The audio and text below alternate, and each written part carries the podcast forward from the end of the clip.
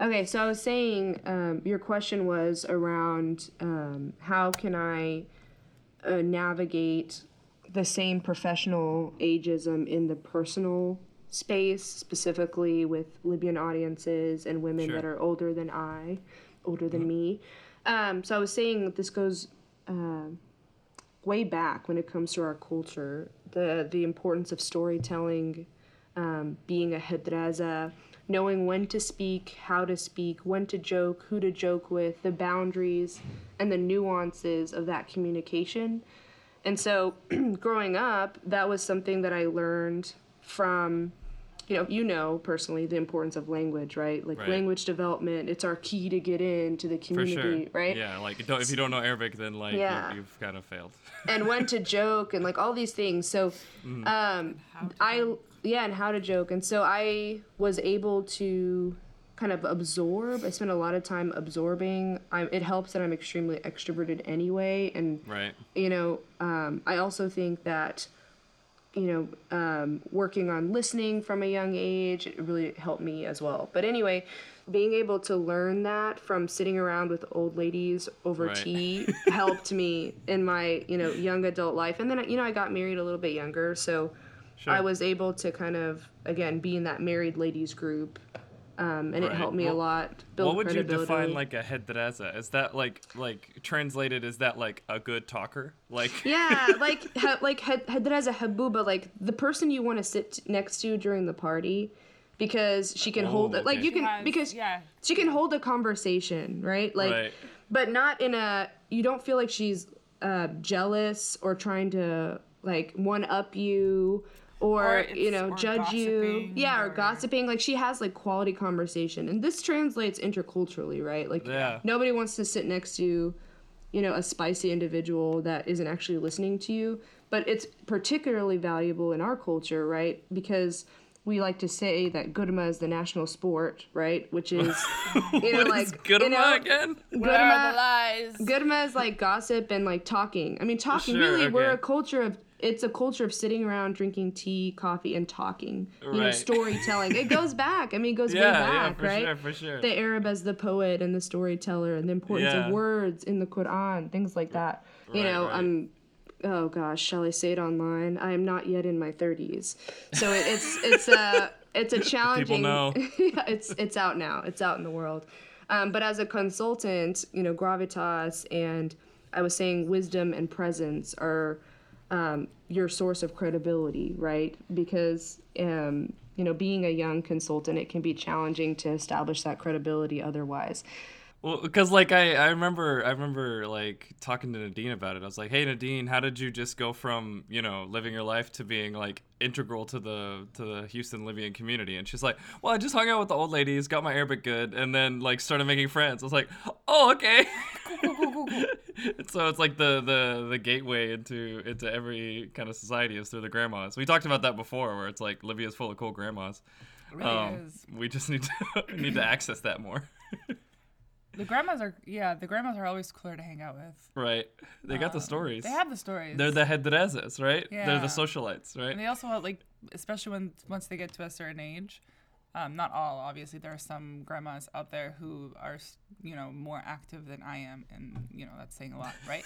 Um, Cool but grandmas. but there are a lot of them that all they have to do is, you know, just they've done their due diligence, raised their kids, started raising their grandkids, and all of their grandkids are in their late twenties, and now they're just straight chilling at one of their son's house, and they've got nothing but to talk and talk Right. about stories and back in our day that back in our day once it starts once it's right once it starts with back in my day you're just like let me go grab the popcorn this Lock is about it to in. be really good I mean, it's crazy. If you could sit down and you actually give time, especially when you go back to Semugulti, to sit down and listen, you will learn so much about your own self. Like yourself and also the authentic um, history and source of why things happen.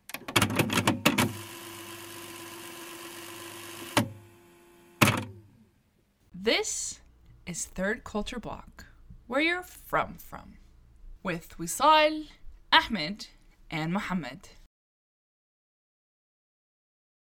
Okay, so um, I growing up with you as you know your younger brother, I couldn't help but notice that uh, one of your uh, refrains for most situations is, "Oh, I can't do that. I'm an economist." Hmm. Um, so, so I was wondering, um, kind of, if you could talk about like what brought you to studying this specifically. I feel like you don't like grow up one day and be like, "Oh, mommy, one day I want to be an economist." Like, Yes. how did that come on the radar for That's hilarious. Well, it's very interesting because, um, yes, I use that as a humble brag, but also as a way to get out of situations, but also just to tell you the way that my mind works. I think um, the way that I think and growing up, I actually didn't know, of course, how to articulate economist. Um, what that means, you know, you get lawyer, doctor, engineer, right? We all get those Right. options. Um, but ec- economics for me was how do I get, you know, supply demand at its very core, right? But how do Right. I match resources and get them to the, where they need to go? And I think actually being Libyan um, set that stage for me, right? Because, you know, you grow up and the very um, source of your existence in the diaspora is the fact that when uh, there was a misallocation of resources, right, which is kind of the definition of corruption, right, where Libya Right. was making 1.4 million barrels of oil per day at $100 per barrel, yet we were in the bottom 10% when it came to medical care and education Right. and Guys, we only managed to make two hundred dollars today. Wait, what? How does that work? Exactly. Right. Or even or even worse, we made 200 million, but you're going to get you're all living in poverty and you don't have education, right? So Right. so the point is I was- so I remember thinking very at a very young age, okay, so corruption and misallocation of resources. I don't know how I articulated that as a young person, but bad people bad don't take money very bad right? Something like that. And so i said well let me see how i can fix that um, or at least understand kind Well, of I, I, you know? I would say like you know the connecting people to what they want and the resource. Did you ever like participate in like corruptive behavior as a child? Like, Wow, did you connect? this like, took a you dark know- turn. Oh, I guess okay. All right, so this is what we're doing now, Ahmed. This is what we're doing. Okay. No, no. All right, Yeah. it's- we'll okay. cut it out. We'll well, cut it out. I would we'll say cut it out. no. Let's go I'm not there, fixing that in okay? post. I am not Let's fixing go that in there. post. We're keeping it. Okay, so we're going there. let me tell you, yes, another and a good indicator of my success as an economist was at the tender age of eight to ten, where Ahmed, bless his heart, was such a kind-hearted, generous soul. Where every time, and he's still like this, and we saw will probably tell you with his money, your boy keeps every dollar he's ever gotten. Okay. Yes. and so he would every time there was a holiday where we would out we would gather some monies every Eid or birthday. I would come to Ahmed with a proposition or proposal and say, "Hey Ahmed,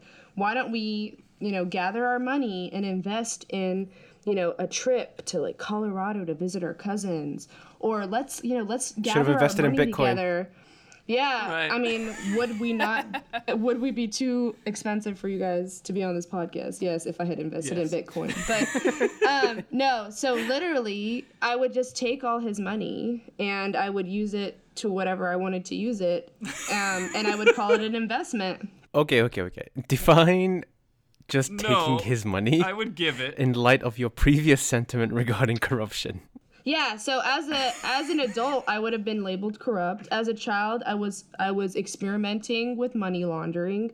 As Right. you know, growing up, growing up, I learned to find a middle ground where I would understand corruption but not be participating in it. So that Right. was that was a process. I'm You pleased to gotta s- know your enemy, right? I'm pleased That's- to that's say I am now part of the Association of Fundraising Professionals, and I'm a certified fundraising executive where I had to take an ethics pledge, and I have not money Meant nothing. laundered since. Meant nothing. So No, no. It means, 20 I mean, years like, later, 20 years learning, later, you know, growing. it was a process. This is what we call Finding. growth. Yes. So 20 years later, I now take those resources and use them for good instead of Yeah. whatever ice cream money or whatever we I did previously. So God bless your heart. so yeah. Basically, what you're telling is is after years of exper- of uh, of corruption, you just grew tired of stealing money, so now you're Yeah. giving back to the community. That's correct.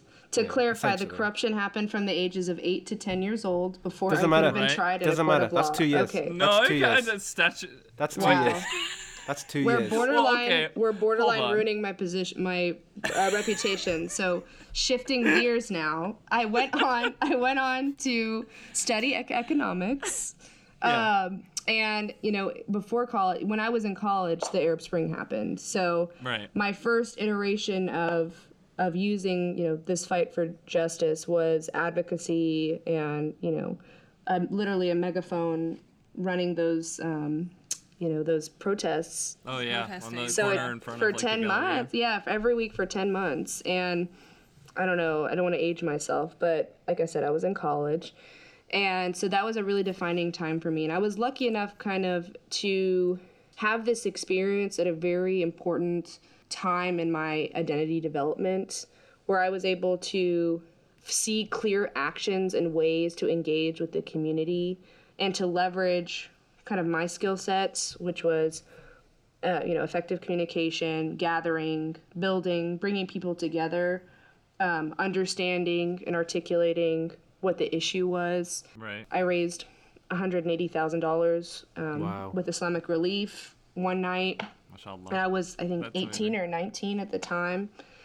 And uh, I still work with some of those executives now as a professional. So it's, you know, again, almost 20 years later. So 10 years later, Right. 10 years later.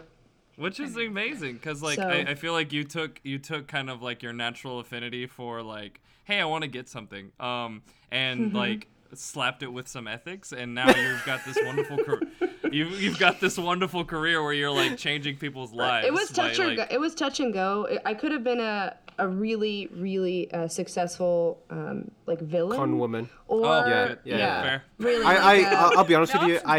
I, I got that vibe as soon as you started talking about your relationship. oh with is that Ahmed. right oh is Yeah, it that could right? have gone either way, but alhamdulillah, Yeah. by the grace of God, I used my my skills for good, and here I, we are. I used to I used to think that all the time, not about you, but about myself. Where it's like like our family has been grown up like we we grew up around like charisma is a great like property to have, right? Right. And I like I would have these moments where I'd think like, yeah. I could do some bad things, you know. It's Like, I can, I can make people do like I can be like, oh yeah, and then put a point in a certain way. But I was like, I've never done that, you know. it's I- I true. like- It's true. Honestly, so I will say that at every point in my career, I had an opportunity to do something that would make me more money faster, but super haram.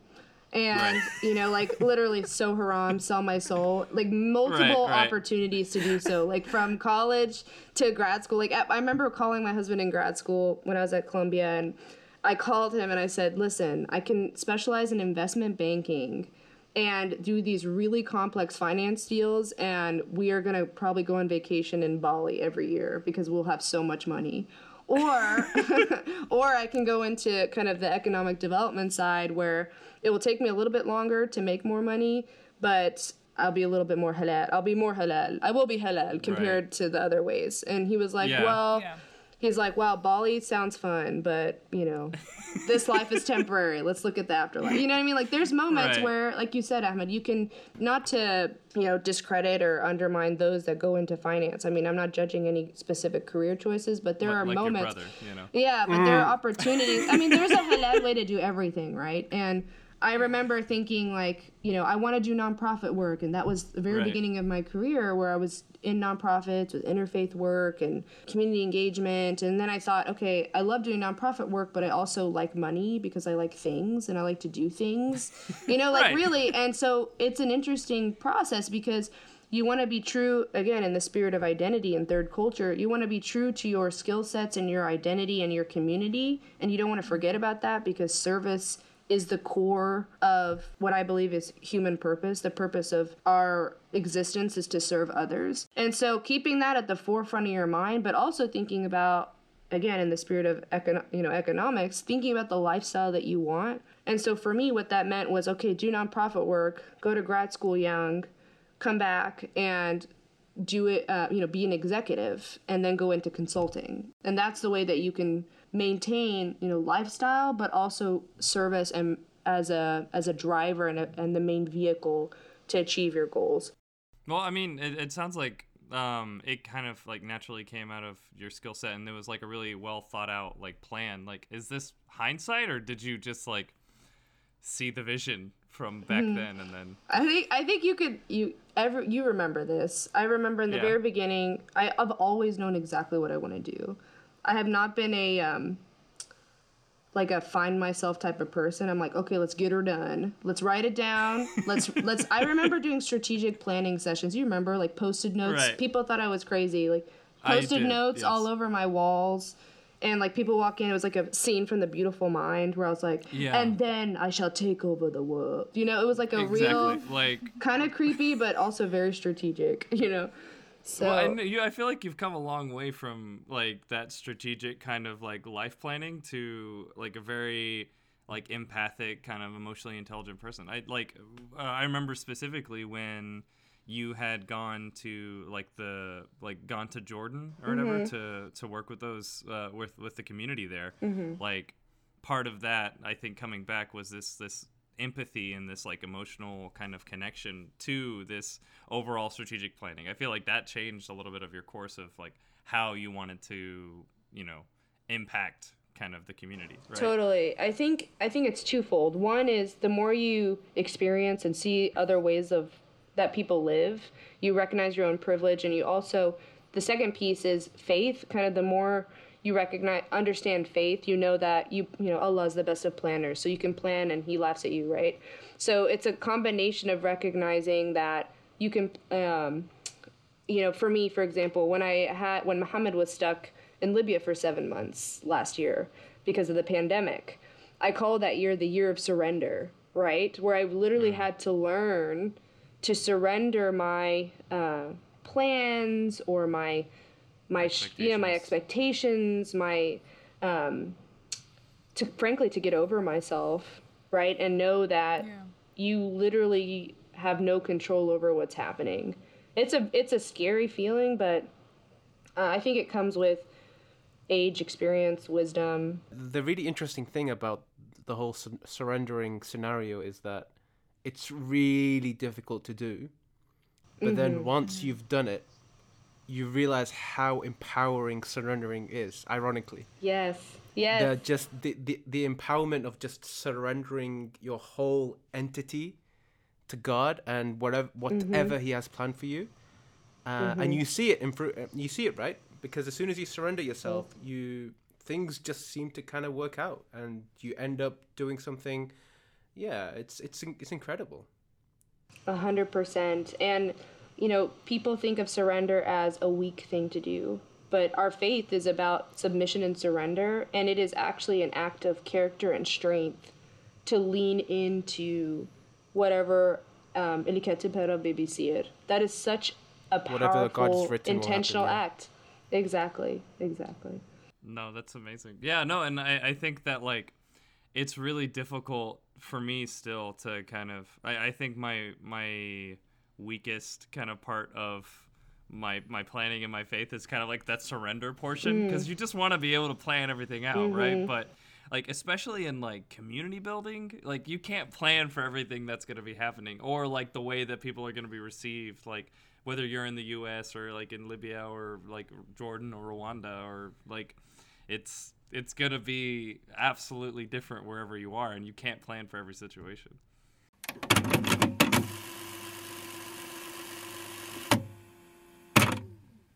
Personally, I feel like you kind of went through this journey of like me, like I was like a hidden Libyan and then I instead I'm still a hidden Libyan. It's like, "Oh my god, do you know Nadine? She has the same last name as you." It's like, "Yes, that is my sister." They're like, "Oh." like that's me right now. Um but like you kind of went through the transition of being like hidden Libyan to kind of joining into the community. Um and wanting so like learn. Yeah, exactly. Yeah. Um, and so what what kind of like obstacles or like how did you go about like what was your journey through becoming like as a like a third culture kid like getting into that Libyan identity like in the US, right? Yeah, that's a great question. I, I always joke that growing up, my experience of identity formation was a lot of me crying and being embarrassed. And it was like really, it's so it sounds so dramatic, but it's true because I think I think there's a lot, and we just need to talk about it, guys. There's a lot of shame surrounding the fact that you know we are, ch- of course, children of immigrants. you know, there's so much pride in this culture, but sometimes we don't know how to engage with it, and then we feel bad that we are not experts in that culture One hundred percent. Mm-hmm. and and you know and Yeah. it's char- it's also challenging for those of us that are type a love to be like the best at everything and you know it's it's navigating what does success look like in this culture that you are not living in 100% nor do you have all the tools that you need to be quote unquote successful in that in that arena. So for me it was like a lot of kind of um and you know this but like why don't I, you know, why don't I have, um, why is my Arabic not perfect? And, you know, how do I um, be a successful quote unquote? I'm doing a lot of air quotations here. We can't see them, but a lot of what what does it mean? You know, like, and then it's it's multifaceted, right? In the spirit of Right. you know, talking about intersectionality, you know, being a Muslim woman in the U.S. that's Libyan, you know, there's so many layers to that, right? What does it mean to be a successful woman, you know, professionally, personally? When do you get married? When do you have kids? You know, obviously there's God's plan, but you know, how do you? It's like very chicken and egg. Which comes first? Which one do you work on first? Where do you put your Right. intention attention? It's hard to prioritize. It is. that, It's a lot to just go through, uh, to kind of navigate. And so for me, per, you know, it was at first kind of maybe looking Libyan in a lot of ways. So what does that mean? You know, like what do girls do? What do women do? You know, what do you, you know, and you know, our mom is a fashionista. So, you know, how do we, Right. you know, cuz you know, Libyans we're known for we have a little bit of that Italian flavor. Unfortunately, we've inherited like our colonial you know it's a, it's one of the interesting Right. things that we've inherited you know libyans are very well dressed and we care about how we Mm-hmm. look in a lot of ways so um you know Well, that was actually that's something that I, I talked to Wisal about, where like your youth was, you know, I want to be Italian, pretty much. Like that was like the. I thought she wanted to be a drone. Of, like, your uh, Libyan journey. A drone? No, no, that's a, that's a current um, Phase. situation where Okay. I want to be the grown. Yeah, Right. it's not a phase. I think it's gonna be permanently from here on out. don't don't write it off. But I did have a phase where it was that like you know just anything and everything Italian, and I remember having conversations with family members back home saying I'm only gonna marry an Italian. I don't know what you're talking about. oh my god Bippity I like Unexpected. you know I had I had this like whole um this is not about me. I don't know. no, why no, about you- this. this, I've, I've I had into you. this I had this whole like in I'm I'm in the recent years I've been decolonizing my mind, I guess. But this whole thing where it just was like um there was this point in time I was like, man, the Itali- Italians shouldn't even have left kind of thing. Oh you know, I just I was really like Oh I god. was really I was i hear what you're I saying had- No. i hear but you because I mean, and so like because as I don't know, there there are some things that I felt, and and this is what I wanted to ask you is like how you navigate like being a successful Libyan Muslim woman What's and happening? how you would see yourself. Oh, that's Muhammad's. Uh, Muhammad, how many do you have left? Uh, He's or a is this a new pack? he's a matchy. He's a, he's a pyro like us, indeed, but He he's like left. he, he's embraced Nice. it. what's happening I did that Kids, to you know, I did that to kids- symbolize Wisal lighting the fire of saying I I wish the Italians never left. I can just Oh. It just- no, imagine. no, no, I can was- and I imagine the say- Libyan Yeah. Facebook groups We- clipping that and running away with it of like, oh my the god, look what these Libyans. It's gone now. You To be- guys. ah, First of all, gone. I hear what she's saying in regards to like the colonial legacy. You know, some colonial legacies include infrastructure and language, and I mean Tunisia. Look at Tunisia versus Yeah. You know, there's a lot of things that There's- I hear you. I hear what you're saying. She's I- not saying yay the the colonizer. Yeah, yeah, um, we're, we're just teasing you. hundred percent. Um, and and and and also, and I will like to Got your back, sister-in-law. was- Thank you, I appreciate that, Nadine. Unlike you two. I had, I had your back. Uh huh. Okay. But you were saying um, navigating being a But successful yeah, so Libyan and woman. So that was this is especially when I was living there of how to become a successful woman. Totally. In, uh, you know, in that en- environment. Mm-hmm. Um, and that's why I had moments where I would just, you know, like, because it was difficult for me. So I just immediately defaulted to what I am accustomed to in the colonization that was, you know, throughout my whole entire childhood, you know, the, the whole westernized we've had this conversation in the last episode. The whole, you know, colonizing and westernization um, is best. Not colonization. Let me rephrase that. Modernization. Modernization, but also like the West is the best kind Yes. of mentality. Mm, mm-hmm. Mm, mm. Um, and we talked a little bit about like if you don't speak English, then who are you and what are you doing with your life? Kind You're of thing. uneducated. Um, I'm not educated, and so I had so in my frustrated moments, um, I would, you know, only think of like like you said, there was the infrastructure that I'd just be like, well, the Italians had because when you look Right, at like right. downtown Tripoli versus the rest of the Bani Ashwai, the the random uh, construction of buildings.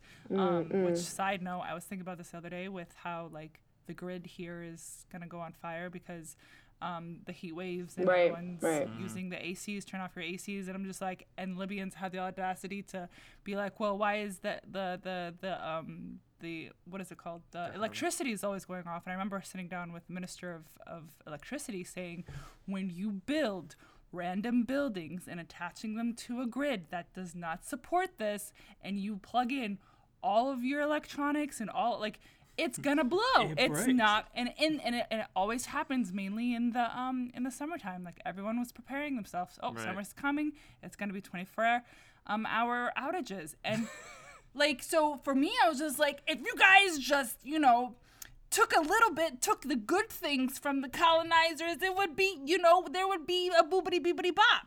Right. Full disclosure, I do not support the colonization of Libya, and I do Yes, not support yes, the yes. Italians Yeah, yeah, and yeah. all that stuff. I just like it's during my like. s- But but It's- all of this is yeah. to say that like finding what it means to be successful, Right, right. as in your in your communities, like is kind of like West is best, kind of in like yeah. fighting against so how, that to figure so it out. So I guess Can I ask though, why did you default to that? Like, what was what was going through your mind when you were in Libya? Because one would think that if you're in inside Libya, or surrounded by Libyans, that maybe your notion of what successful meant would change. But then you still defaulted on uh, the Western mentality.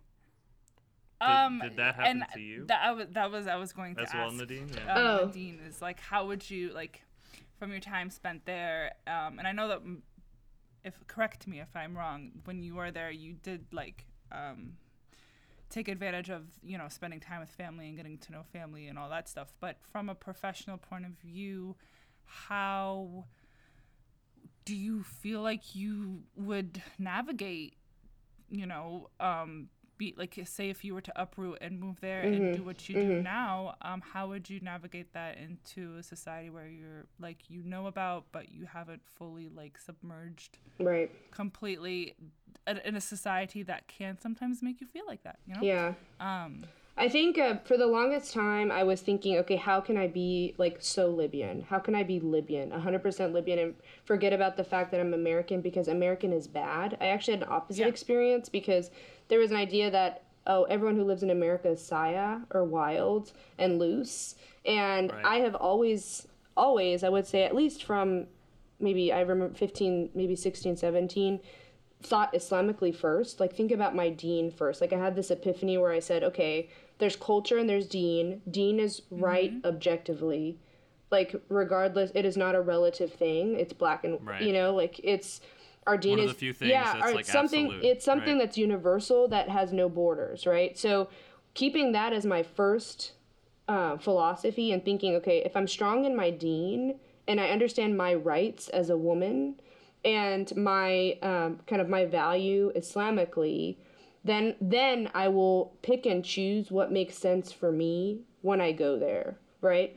So keeping that in mind and knowing that morality again is not should not be subjective Islamically, I would go there and someone would try to make me feel bad about something, right? You know, it could be everything from eyeliner to nail polish to um, my accent, you know, to the way I sit. you. Yeah, whatever. Mm-hmm. You know, there's nuances in culture from, you know, the fact that I'm not, and this is going to go on the podcast, and it's time for me to come out as a non cooker.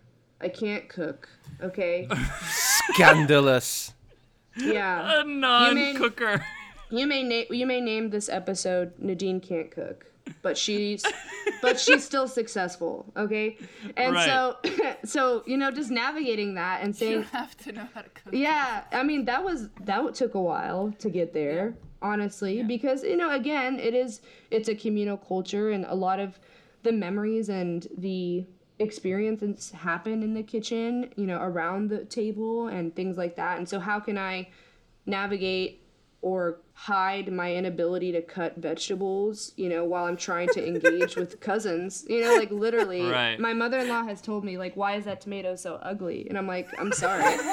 like literally, I'm like This is what you signed up for. and we laugh because she knows that I have other things that I have offered, you know, in our Right. relationship, and she, ha- you know, we have a happy marriage, alhamdulillah. So I, you know, it's that's still like successful. that's the line of yeah, that's the line of success you have to you tote, know? right? You know what I mean? So it's like, you know, I'm a great mom, you know, I'm professionally successful, I'm a great Mashallah. wife. You know, like alhamdulillah, Mashallah, like I had to do those aff- I had to do those affirmations to myself, not to flex, but to do those affirmations and to say as a holistic person, you know, objectively, like respect for my, you know, having my parents' um, blessing, um, you know, having a healthy, respectful relationship with my husband, um, you know, teaching my daughter, you know, all the things that I teach her, you know, these are all things that are objectively good and that make me objectively good. And that is empowering, right? Right. And then this last time I was in Libya, I came as a whole person saying, you know, I feel, you know, confident. You know, I'm, I'm, I'm turning 30 this year, right? I can now say I feel confident that success is not professional or, you know, um, a XYZ, you know, domestically or whatever. Success is, again, like I said, service as the number one part of your purpose, like thinking about service and serving others, um, you know, kindness and understanding my deen, um, you know, et cetera, et cetera. And I've defined it for my own in my own way. And to answer your point, we saw actually when I went to Misrata, I have to just give a shout out because I did work from home while I was there. I'm a consultant. They have a co-working space that's one of the biggest in Africa. It blew my mind. Um, a whole floor just for women. An app where you can bring your own, co- like they can order coffee and bring it to you. I mean, I was just Whoa. blows me away. In Misrata. Yeah. And Misrata, and Misrata is, and Muhammad, bless his heart, I have to give him a shout out. Muhammad, my husband, he made it his personal mission for me to have a good time with the secret agenda that we might live there someday. And Of course, of so course. bless his heart, he actually like scheduled play dates for me. There's no other way to say it with like amazing women. doing like you know zumba instructors women that do zumba instru- you know literally women's fitness professionals um, nonprofit executives you know the irc Right. is there the red crescent the red cross i mean it's a robust nonprofit space um, right. so I think it this that's all to say, not just to brag about Misrata, but to say that if you come with the intention of looking at what is good and what the opportunities are, it will always change your experience. You know, Yeah. it's about an open-hearted listening um, to say, okay, you know, wow, I wish there was electricity right now because I'm literally gonna, I'm literally gonna burn. It's 117 degrees. There's no AC. Will I? Literally will I die? Like, will I right. die today? Will I die of a heat I might stroke? Yeah. actually die today. I might actually die today. Or I could think about, well, you know, XYZ startup is happening right ar- like next door and how can I be a part of that? And maybe that has some implications for infrastructure. And Right. and I could talk about this for a whole hour, but there is something to say about the leapfrog effect. So there's this story about this Libyan guy and his European friend. The Libyan guy visited Europe and saw all these electrical systems, and the European guy kept bragging about all the systems that they have. So Right, then the right. Libyan guy invited the European guy to visit him in Libya. And he took him to mm-hmm. the desert, and he, they dug and they dug and they dug, and they found no cords or or anything in the dirt. And so the Libyan guy turns to the European guy and he says, "See, we had Wi-Fi way before you guys did." Was So that the- translated from Arabic? Probably it lost in sounded like it trip. the trans- point is, the point is, like Japan, like Japan historically, they closed for decades and then they emerged and they copied everybody and made it better instead of having to go through the whole iterative process of Right. building something, improving it, tearing it down, creating it again. So Libya has that potential in that we can look at others, we can take the 20, 30 years we've had in the diaspora and we can give back and Right. rebuild. And I think if you keep think of it, thinking of it that way, again, service driven, it will change your, your experience. So A- Africa's known as the young continent, right? So they Right. you even have more mobile users than you have landlines, or you have Correct. more mobile phones than you have landlines. Like you said, people made that frog leap over, you know, what is Mm-hmm. now considered archaic technology. So even when it came, I mean, I'm sorry to do a shout out again, but even when it comes to cryptocurrency, they are Mm. adopting it like crazy, and people are making digital Right. digital payments. In a lot of African countries, they don't deal with cash anymore. It's now digital Yeah. payments using their mobile phones because Yeah. people don't have banks or they don't have access to banks. Or the access to the money in their Okay. bank. Yeah. And that's I mean, that's a point when I was working in Rwanda, I when I came into the airport, they confiscated my plastic bags that I had brought anything in because they had learned that just plastic bags cause littering, so they're not allowed. You know, and that's you know like Done. wow, you know what I mean? Like wow, Right. what a quick fix, right? That same policy would take years to implement in the West Right. because the whole Right. system is just built around it. I mean, not to kind of simplify it by saying it's built around plastic bags, but It's harder to pivot. L- Absolutely. Like right, Yeah. like right now, kind of. Uh, if I bring up the fact that in California, like you have to pay for your plastic bags, like it's like an extra like ten cents or whatever. Like Hmm. It's I get ridiculed, and if And- I go- if I if I'm I was mad. I was like, what do you mean? As a like, Texan, we're so enraged. Especially because they ask you, they're like, "How many bags do you want?" It's like, "Oh, I might need two or three. and then they start charging, you, and you're like, "Whoa, what are you doing? Yeah. Yeah. And Ahmed actually, I need no bags." Yes. Ahmed actually ended up if he forgot Carrie.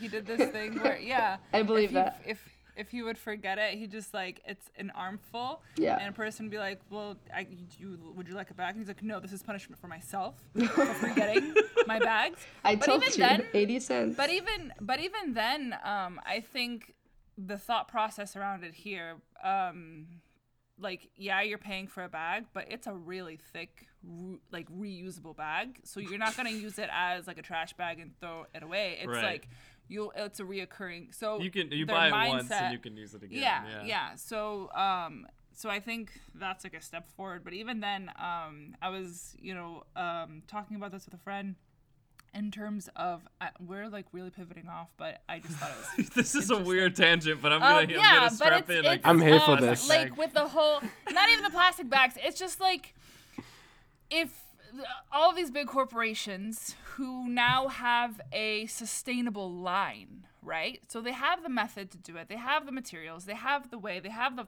like the the engineers and the designers and the um uh what do you the what what do, what are they supply chain. the supply chain but you know to flip their entire corporation to make it green right but no instead they um they just they make a line this is our green line or our eco-friendly line triple the price so that only like you know um The more, bourgeois. uh, yeah yeah uh, the, you know who, who can afford it and um so they're not solving anything Right. Rather than serving a, com- a specific green community, they're Yeah. building kind of a larger like green initiative. it just you know you amongst can stop what you're doing flip all of your machines to make green like eco-friendly um, packaging. Right. like you know even down to um, you know there, there's like a lot more like for example deodorant right? There are some deodorant brands that the deodorant itself is um, healthier it's greener it's no toxins no you know all of those chem- harsh chemicals in it. Um, and they have like the plastic free line of the same exact deodorant and then you have the plastic line of this deodorant. And it just like so if we just so since you have a means to do it why don't you just flip it all like that so to Right. see for example like you were saying like in rwanda or in tanzania or any of these countries like they're, they're immediately they're like plastic impacts the environment get rid of it No more bags. Yeah. The hmm. end. Yeah. At the end of the day, right? Like it's basically taking what you were talking about, Nadine, like coming in with like an open mind or whatever, and mm-hmm. like getting these different perspectives, and then exploiting that, right? It's like, oh, I have this persp- uh, this open idea about like shopping green, zero waste, whatever, and then just kind of exploiting that. Whereas like it sounds like you use that tool to kind of get involved and get engaged with communities, especially in Houston when you were just starting out. It's about like you're saying, it, it's an entrepreneur entrepreneurial mindset in a lot of ways, and it's also again, I hate to be a broken record, but it's being service minded again, and the fact that we are children of immigrants, and I don't know how you know Muhammad your experience was or we saw, but with Ahmed and I, there was always this assumption that you leave, you learn, and you give back. And that was just an assumption for our with our mm-hmm. parents. Like you come you yes we're going to leave libya and we're going to be gone for 20 30 40 years but we're always going to go back and we're going to give back because this was a privilege that we had.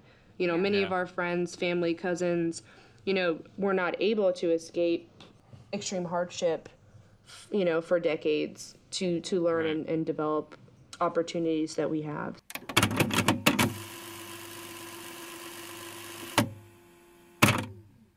it's easy to get discouraged Um, yeah, it's easy to get discouraged, but every now and then we need like a wave of, I guess, New um, blood. new blood or positive, like you know, seeing it from outside of the box. Um, because it's easy to get discouraged. A and burnout, burnout is really right real there. yeah and, and so you're not you're not trying to supplant like with the innovation that's kind of native right yeah, um you're just trying to come in truly with a perspective that's just like less traumatized and like support that innovation yeah. I guess that's the word. because like you um, were saying like the frog leap right you come in like here's what we've done like it's possible let here's the funding and space to do it like jump off us and make something better Right, and then it, that what you said is very important, and I will say this. You know, I do consider myself a community builder, and I I care deeply about community building. One of the first things we do as a recipe of community building is a community needs assessment, right? Um, and really, what we do is it's called a listening tour, and and it's sometimes it's three to six months of listening to understand at the very top level you know Right. what already Points exists and- before you come in and you might end up being the colonizer or at least an imperialist Right. where you're you're like Yeah. here are the best ideas and you end up accidentally being west is best so it's very you know even if you know and so that's i just want to throw that out there for anyone who is thinking about going back and giving back and whatever you know listening is the number one way to have a successful foundation for any of the work that you're doing. Um, because there is nothing worse than busting into Right. a You're doing it all boardroom, a classroom, a living room, and being like, "This is what y'all need to do," well because no one is listening to that guy. Okay, because that is the worst. You know, it's just the worst. We've all seen it. Yeah, I'm really um, intrigued and interested to see your perspective and, and from your experience, the correct and healthy ways to approach um, building a Sure. community. That's a great question we saw, and thank you for um, inviting me to share. And you know, I'll use the, I'll start with everyone's experience. Of course, is different, and you know, um, community is is a fluid term, and um, it can be a feeling, it can be people, it can be a tribe. You know, I use the word tribe loosely and a little tongue in cheek, but you know, I'll I'll I'll start kind of with my experience as a mother. And as I think about Jenna, so I have a three year old daughter, Jenna.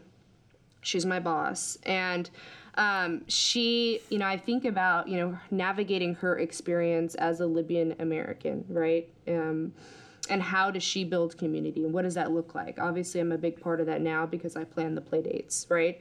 Um, and I, Right. I, I'm also kind of You're like the you're like the personal assistant kind of thing. You like I'm- make yeah, sure she I'm gets to pers- the yeah, I'm both personal assistant and like cruise director in Right. a lot of ways, right? Because I'm you know building the program, and so I, what I've learned is um, we have to be very intentional about the people we select to be around us, um, and that's a matter of congruencies with values regardless of cultural background. But when it comes to being Libyan, I do try very hard for her to have Libyan friends. And so, what does that mean? Um, she has a group of six girls. You guys know this. Ahmed already knows this. That have kids. All my friends have kids the same age. And every weekend, every Saturday right now for the summer, they go swimming together. And what that means, what that means for her personally, is she gets language. She gets some of the cultural values that they share, even at this very young age.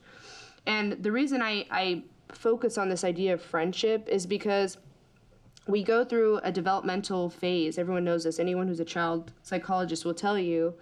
Um, you know, it's called the tribal phase, right? Where we're teenagers or we're, you know, whatever. It's literally called the tribal phase where they don't care about their parents anymore. We've all been there, right? Where our parents don't know anything. Right. Oh my God, mom, you're so embarrassing, you know? um, and our friends are like our moral compass in a lot of ways. Right. Yeah. And so I find I'm kind of like a, a a ninja spy right now where I'm planting the seeds for the families that the families and the kids that I hope you know, if, if Jenna's going over to Fatma's house, at least I know that Fatma has similar values when it comes to like respect of parents and, you know, they're praying over there. You know, for me, Libyan culture is less about the way we eat and the way we dance and more about like values, right? Um, Islamic values. And that can be Libyan or non Libyan. Like, I don't care if her best friend's Pakistani, right? So for me, it's about Islamic values first, right? Like, are they going to pray over at that house? And are they going to treat each other with, with excellent character? You know, in my experience, and I think Muhammad or Ahmed, you have this too, like with our grandpa, like Rahma, for him, Libyan culture was like, what are we wearing like at our weddings and do we have can she make asida for us for breakfast and you know and you right. know like and those those for those uh, previous aforementioned like metrics of success. exactly like and to me i've learned that that's not an indicator not the only indicator right there has to be more to that um you know you, it's nice to have both right i'd love if Jenna could do some you know get down with some zimzamat right that would be great but it's, it's not my true in- Libyan music. Right. yeah libyan music that's my long-winded way of saying the kind of the people that you surround yourself with the values that you've selected to be important and that's on the personal side now on a systemic level when it comes to community building Right, because Um, you can't like set up play dates for you know adults for your or community. Like I you can't like ninja. well you them can in. muhammad Technically, did but yeah. But oh, yeah, fair. Yeah, he did. but yeah but uh, to your point about so community build so i'll use my experience as you know executive director of a muslim women's organization um, so the the goal of that organization was inclusion right making sure that people feel like they are a part of a community Right. and there were a few subgroups like you know converts or reverts those that you know come into a, a faith but they don't have maybe their family with them how do they engage in community? Or you know someone who's a transplant to a city you know how do they engage with community right? Because loneliness we've learned through the pandemic is you know a precursor for many health issues right, Right. mental and physical. How do we combat loneliness by by making community the antidote right? In a lot of ways. Mm-hmm. Okay? And so the as i said earlier you know there's the listening piece you know doing the listening tour but the main indicator of community building is having a space kind of a we call it you know a brave or a safe space where mm-hmm. people can get together and be vulnerable in such a way that there is no fear of kind of ridicu- ridicule, right? Right. So if you can build, and that, you know, nowadays it can be a virtual space, but mm-hmm. ideally it's a physical space where you can gather and bring people together to be vulnerable. And that sounds theoretical, but really, once you've experienced, I think we can all remember whether it be one conversation you had with an individual or a room full of individuals or a group of friends where you were able to be quote unquote your authentic self and vulnerable with without fear of um, rejection Right. or um, being put down Yeah. and to me that is uh, successful community building right you know obviously there's the element i'm there for you through death and and marriage and sickness like that's that all comes later but it's the idea that you're able to build that that rapport with others so that's to me um, what that's about. And we did that, you know, with a series of different events and things like that. With the Muslim community, we engaged 27 masajid. We built those spaces. We did women run programs, all these great things. And there are lifelong relationships and, and bridges that were built because of that. So that's kind of like the what of what you're trying to do, and the listening tour is kind of figuring out the means of how and why you're the the way the thing everything is the way that it is how it got here and then like figuring out how we can get to this what which is the this this brave space this vulnerable space much like the one we've made here for you you know just so I feel safe. welcoming and safe Yay. right I do feel safe. At first, it was touch and go, but now I feel safe. great great amazing um that's uh, that's amazing I, I never really thought about it that way especially like kind of the motherhood p- piece like that there is there's kind of like the oh of course like that's where communities start but um i don't know i never really thought about it as like like a separate part to the um the like building a vulnerable space if that makes sense for for like authentic sharing Yeah, and that again it goes back to our earlier point about storytelling, Yeah. right? Yeah. Once you can get to a place where you can hear people's stories and they can actually um, share their experience, that's when commonality happens. That's when you you know you see the human side of others versus you know the story we tell ourselves or the story we tell others, right? Social media, whatever, whatever. right Once you actually see the that human side of of an individual, that's when true authentic connections are made. just to kind of take a f- couple of steps back, uh, you said that you obviously when you when your when your kids stay somewhere, you always want to make sure that the family they're staying with has similar values, and the the the sort of advantage of adopting the Islamic values is that we believe they're because they're objective. They are also human values, right? So you mm-hmm. can be with anyone. It doesn't, mm-hmm. like you said, they don't have to be Libyan. They don't have to be Muslim. As mm-hmm. long as they have decent human values, then you feel safe with that person. And when you feel safe with someone, you're more likely to obviously open up and be vulnerable. Yeah. And they will be vulnerable with you. And that's community building on the micro level, right? And then it obviously grows. But the other point I wanted to make is it's really interesting that you're talking about sort of sharing stories and everything because that's actually one of the signs uh, in the Quran, right? Where God says that He taught humans articulation. Mm-hmm. It's actually a, a blessing that God has bestowed upon us because with that we are able to express ourselves. We we are able to share, you know, happy memories, sad memories, emotional times, uh, stories that span generations, Correct. and that is community building right not just locally but uh, globally and for all time. Yeah. Correct. yeah Yes, I totally agree.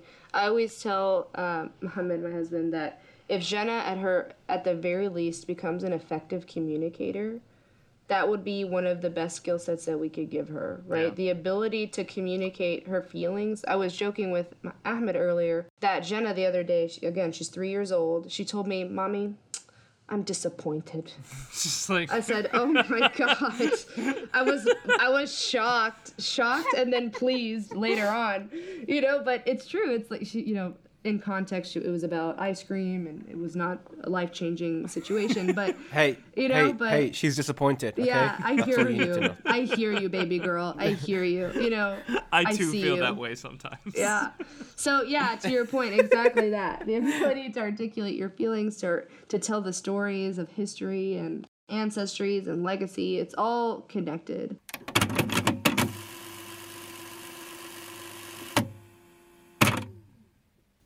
I do just want to make one point though. Uh, we've said a lot of inspirational stuff, a lot of sort of educational stuff, but I, I feel We haven't made fun of Ahmed enough. we haven't. Not just enough. It hasn't happened at all. I'm telling you, you what, what are you gonna find? Nadine, Nadine, Oh. I'm disappointed. Oh, you and my daughter came here for some Ahmed Shame ice cream, and he I did. gotten, I told you he's a money hoarder. What's worse than that? I don't know. He's a money he hoarder. He suffers greed. You know, he's Yeah.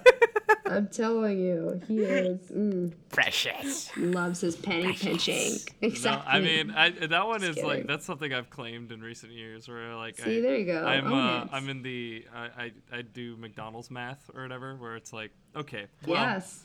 I'm gonna buy this uh, such and such spatula, or I could have ten meals at McDonald's, right? It's it's ten dollars. Right? Yes. It's just like Yes. I, I could feed myself for a month, or I could get this cup. You know, it's like ah. Will it be the healthiest diet? It's a No. toss-up. Right. See, Exactly. there you go.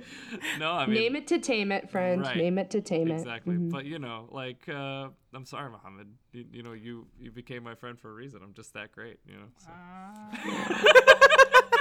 That's hilarious. I wish I had more bad things to say about Ahmed, but or like shameful things, Uh, but really, Do we, You can. Nadine? can do, you- do you dig need me to ask him to leave? Yeah, I could go if that uh if that helps. that's no. I the the problem with me is that I say exactly what I think to your face, no matter how y- how rude it is. It's, she's, unfortunately, she's kind of filterless. Yeah. Unfortunately, but it's good. It keeps me out of trouble because I don't say things behind your back. You're gonna Right. hear it straight to your face. I think that's the most. I hate thing your you shirt. do. it's true. we don't backbite in this house. Nope. I know I got time. I think you smell No. bad. We slap you straight in your face. yes, it's just more efficient. Right. You no. know, And you know, plays towards the whole community building element where you just like you're really authentically communicating, openly kind of building a space where you can say those things and, you know, move on to the next thing. Absolutely, absolutely. No, but in all seriousness, Ahmed is Ahmed has always been something I admire and respect about him is that he has always tried to be better and to navigate kind of in his academic internal processing way. He's always been very intentional about who is the person who is the person that I want to be, um, and what is you know um, how can I be the best version of myself? He's literally always been like that. I remember as, you know, like a seven, eight year old, like him getting these little books and should we bring out this memory, Ahmed? Yeah, I'm gonna we do could it. this. We do What's happening? Okay, here we go. Here's a, a the dark side of the Mustafa household that the podcast has been waiting for like 45 minutes in. Oh god. So, oh, it's so painful, but we're gonna say it. so it. he's in the room and he's like reading this book. I think it was like, um, like ha- ha- Arab. What was it? Ahmed? Like It was Arab like- it American like, culture. Yeah, how to be Arab pretty much. Like how to do how Arab to be culture. Arab. it was literally a book. How to Arab? How to how Arab. to Arab, yeah. right. Yeah, and like I remember, probably- specifically a line from this book as like a as like an anecdote um was like that this is why it's common for for Arabs to expect to call each other every like week rather than every other week because of XYZ cultural reason. Like I remember this was like a part of the book where it's just like, oh, I need to call nuanced. I need to call my grandpa more often because of culture. Yeah, right? and it was so, and it's like in hindsight, yeah, in hindsight, I'm like, wow, like that is so, you know, advanced or intentional when it comes to like he was literally studying the culture. Was like, okay, let me see what I like, what I don't like, what makes sense, what doesn't make sense, and I, me being like the big sister that I am. You know, I came in and I was like, "This is dumb," You're a and nerd. then like yeah I'm like you're embarrassing and like walked out and now like as a 30 year old i'm like what the heck why did i say that like that's so rude You know? But like, no, I mean, I on it, like uh, looking back on So those rude. videos though, like I was very much like I, passive aggressive. There are videos. so there's like whole videos where it's like Ahmed is being like sad, passive aggressive, like. like I'll say something and Nadine will be like, "That's dumb," and I'll be like, "Yeah, I didn't even think that was cool." So like, whatever. and like, it's so like I it's care so. I care so, so deeply what other people Oh. think. Like no and it's so oh, sad bless him. this And is, it's so the- sad. It's the, real reason why like Nadine can't No. like can't pull up bad stories because it's just like kind of pathetic. Like I'm just like like someone will say something and I'll be like, yeah, well I don't even care about that, and I'll just run out the room. oh we were both like and i'm the opposite i was like Give the man a hug, damn it. yeah. And and then I'm over here like you're dumb, and then I walk away and I go to my room. I'm like, should I be reading that book? You know, just like you know. Right. You know? So anyway, that's a like a window, just a peek into our like preteen angst, Right. preteen angst in our identity formation. But anyway, the point is to say, you know, Ahmed has always been very intentional, and I think it has led to um, him probably arriving at um, a level of emotional intelligence that many of us took much longer to arrive to because he spent so much time doing that inner work and defining again success and I, what is important to him as an identity you know as a libyan american man muslim man right? He did that work before while the rest of us were angry confused upset and and using others as a as a measuring stick for our success versus our own internal work. Well, so I, I think like even for me, it was like it was, it was less it was less like the the Libyan element. I feel like even today, I'm still struggling with kind of that Libyan element. Like if we're if we're gonna brag on me, I think something that's very impressive about Nadine is that oh like god she went out of her way to kind of uh, invest herself into the culture, into the language, and really like find and research the answers and find them herself. Herself, right? Like, sure, I was kind of academic in my approach, but it was very like She's very Um, hands-on. th- theoretical. Whereas Nadine was the person who was on the ground, like talking to the to the nanas, talking to the the elders of the community or whatever, and being like, okay, so like, why do we like hate this person, right? It's like, oh, because like they do this, this, this. It's like I don't agree with that. They're like, well, that's okay. You're young. You'll figure it out. but it, like like it, dean, like this listening tour i think that like maybe you learn later in life i think is something that nadine's definitely done kind of like early on in life right like even in school like she was the cool kid for most of most of school right and she was the cool kid because she would just like listen to what everyone's doing and then like do it better or like do it her own way kind of thing you know um like in Oh, high stop. like in high school like she was like traditional cool kid then she had like a shift and then was like I'm Nadine cool kid and everyone's like oh my god Nadine cool kid. And now she's wanna called back to like be a Nadine cool speaker at the school and stuff like that because like like does the on the ground experiential I'm gonna be corrupt and then like become a badass at economics whereas I'm gonna be like I should never do corruption and then like not know when I'm not not know when I come into Nadine that I'm actually like like imperialist kind of like a corrupt way of doing it. It's like I didn't do any research, but we should do this, and it's just like you should probably talk to people, and so like very much like different approaches. So good for me. We're both good for each other.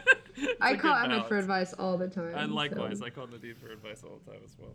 No, you're great. No, you're, great. Let's talk about No, our wholesome sibling relationship so Muhammad can see it.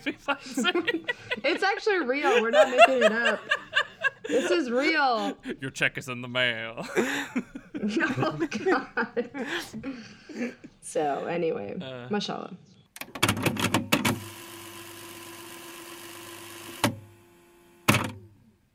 Okay, so for this last segment, I, I wanted to actually take you back, Nadine, to when we were talking about the continent of Africa. Mm, mm-hmm. So, like we said, it made leaps and bounds, and in some cases, it made frog leaps. And obviously, frog leaps is very similar to a leap year. Mm-hmm. And with leap years, it's very difficult to to tell, you know, dates and times, etc. Right? Mm-hmm. Um, and with that, obviously, it's it's it does, you know, befuddle me sometimes as to what time it is. Right. Yeah. It's very difficult sometimes to just really ascertain the time, especially when you're dealing with time zones, you know. You know, uh, But uh, we you saw you know, guys- has like a knack for for this kind of stuff. Okay. Well, I was gonna. Well, but, but I mean, be, before before we ask Wisal, I mean, I mean, sh- should we hand it over to the guest? Oh yeah. Um, Nadine, do you have any idea what we're talking about? Sure. Yeah, I think I'm following, which is is your point that um, like where have we arrived in this uh, time continuum of development, or is this a weird inter- inside joke that I'm missing? More the second. latter. More the second. um. uh, Should we wrap it up? no, no. I'm gonna t- I'm gonna type something. Okay, here we go. I feel like a question. What does that mean? Do you not listen to the podcast? Clearly, she doesn't listen to the podcast. Okay, so the last segment of of every episode, we have a question time, right? Okay. But we don't just say we don't just say hey it's question time and then we ask the question just- we normally build it up by saying oh my god i wish i knew that what We time look it was for the most uh, circuitous time difference route now to uh, get to someone yelling question. Time. what time is it What time? yeah Ah. and it's usually Wisal It's always Okay. Musa, not usually. It's li- it's literally only been me. That's Okay, okay. so There's no what do I do here? known that. There's no. There's, there's I no feel way. I got set up for failure. Though. What should I do? Uh, you need to you need to like um Ask What do I say now? What time is it? Wisal. So, what? I don't. No, that's Huh? perfect. That's perfect. Just do that. Wisal. What time is it? um hold on, let me check. It is approximately um question time. This is so embarrassing to do in front of Oh other people. I have no shame in I don't want my to do this anymore. game. No shame in my game. And that is This why took a very interesting turn. and that is why I'm the one who does it every time I'm so uncomfortable. Actually, yesterday, yesterday, yesterday, Ahmed and I were watching. So Ahmed and I have been watching Community.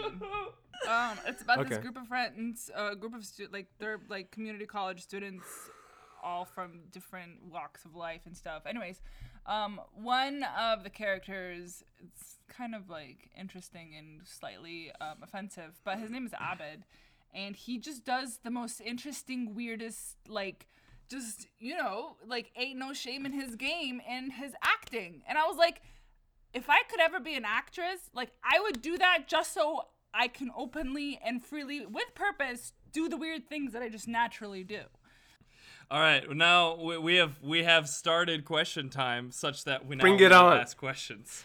Bring It's- it it's- Ugh. yeah yeah Let's ask questions for question time. who is your hero if or someone that you look up to that really inspires you and pushes you forward Your role model. your role model your model that is a role Oh gosh, that list could be so long. I could sit here for days. Um, I have a list of people, kind of you know, kind of mentors. Uh, I think I really believe in the power of mentorship. So I have about maybe ten women that I have lunch with at least once a year or once a quarter, and I end up weeping like a small baby as they teach me about, you know, just as they inspire me about their life goals and things like that. But um, top of mind recently, um, one person that's been on my mind a lot recently is actually my mother in law. Her name is Halima, but she goes by Zahra because she doesn't like her name, Halima. Fun fact. Which is a great name. That's great. it's a Um, beautiful name it's a beautiful name. But anyway, so her name is Zahra. I call her Amti. And mashallah alayha, she is, she's had 10 kids, eight living. And I have this sh- short, short anecdote that I will share. When I was in Libya last month, I was sitting in prayer and I heard kind of this really beautiful female recitation of the Quran kind of echoing throughout the family home. It was a, it's a pretty big house. I mean, it's one of those compounds right in Libya where everyone lives in the house. I think it's probably Right. 30 people. So hearing this voice kind of echoing down the halls, I'm thinking, oh gosh, I need to go get the CD. Like this is some girl power right now. Like I never hear female recitations of the Quran. Like I'm so down for this. I'm so here for this. So I like do a slight jog. I'm like jogging towards this this sound. I'm like I'm like, give me this CD immediately. Do people still use CDs? Maybe it's a tape, cassette. I don't know. We're in Libya. It could be anything. So running, running, running. And then I find my mother in law. I get choked up. She is, it's her voice. She's sitting in the kitchen and just full volume um, uh, reciting Surat Maryam. And it was just such a, a beautiful moment for me because Surat Maryam, you know, obviously it's about Mary. And, um, and I asked her, I said, oh, like, this is a thing? And she was, uh, she responded, yeah, I have a confirmation that I've com- completed this, this memorization on Saturday. I'm going to go perform it for my, t- my, not perform it, but recite it for my teacher on Saturday and it was just such a, a beautiful reminder that you know growing up i kept hearing sot al mara aura like the the voice of a woman's wife like voice like sometimes it has to be whatever. It's just loud voices, the voice of a woman. What does that mean? It was like a loaded thing. Right. And here, here she is, you know, a woman in her 60s, you know, such a boss, um, just sh- reciting at the top of her lungs. And so she's just a beautiful, I think, example of a community builder in so many ways. You know, during the last war, she got up at Fajr and would go and she would cook for the soldiers with a group of women, like 20 women. They would cook like hundreds of pizzas and things like that and send it to the battleground. She, she, you know, there was last month, last year, she took a three month course from this nonprofit on how to raise children after trauma right? And this is someone who's lived her whole life in Libya, right? Right. In late 60s. So think about that demographic. Just because, again, she has grandkids and, and you know, soon to be great grandkids Right that have lived in this experience. And so to me, sh- it's an example of someone who's constantly learning, who's always thinking about service, and that uses her voice. Just she stands in her power, which which is something that I hope that I will always be around. Beautiful thing about that is that she's using her voice to heal people physically and spiritually. Yep. Correct. That's Yeah. incredible. She's great. ما شاء الله ربي يحفظها إن شاء الله ربي يطول عمرها. Well, thank you so much, Nadine, for coming out to, to do the interview with us. I know that it was uh, yeah. not the most timely affair, but I was great catching up and, and hearing all your stories. Some of the stuff I'd never really heard before, and some of the stuff is like, I want to ask more questions offline, maybe. Um, but always always good to brag about you and, and kind of share share some airways with you. So, inshallah, yeah. I'll, I'll talk to you soon. Thanks for letting me be a part of it, guys. I had a great time. Absolute pleasure, Nadine. Appreciate it.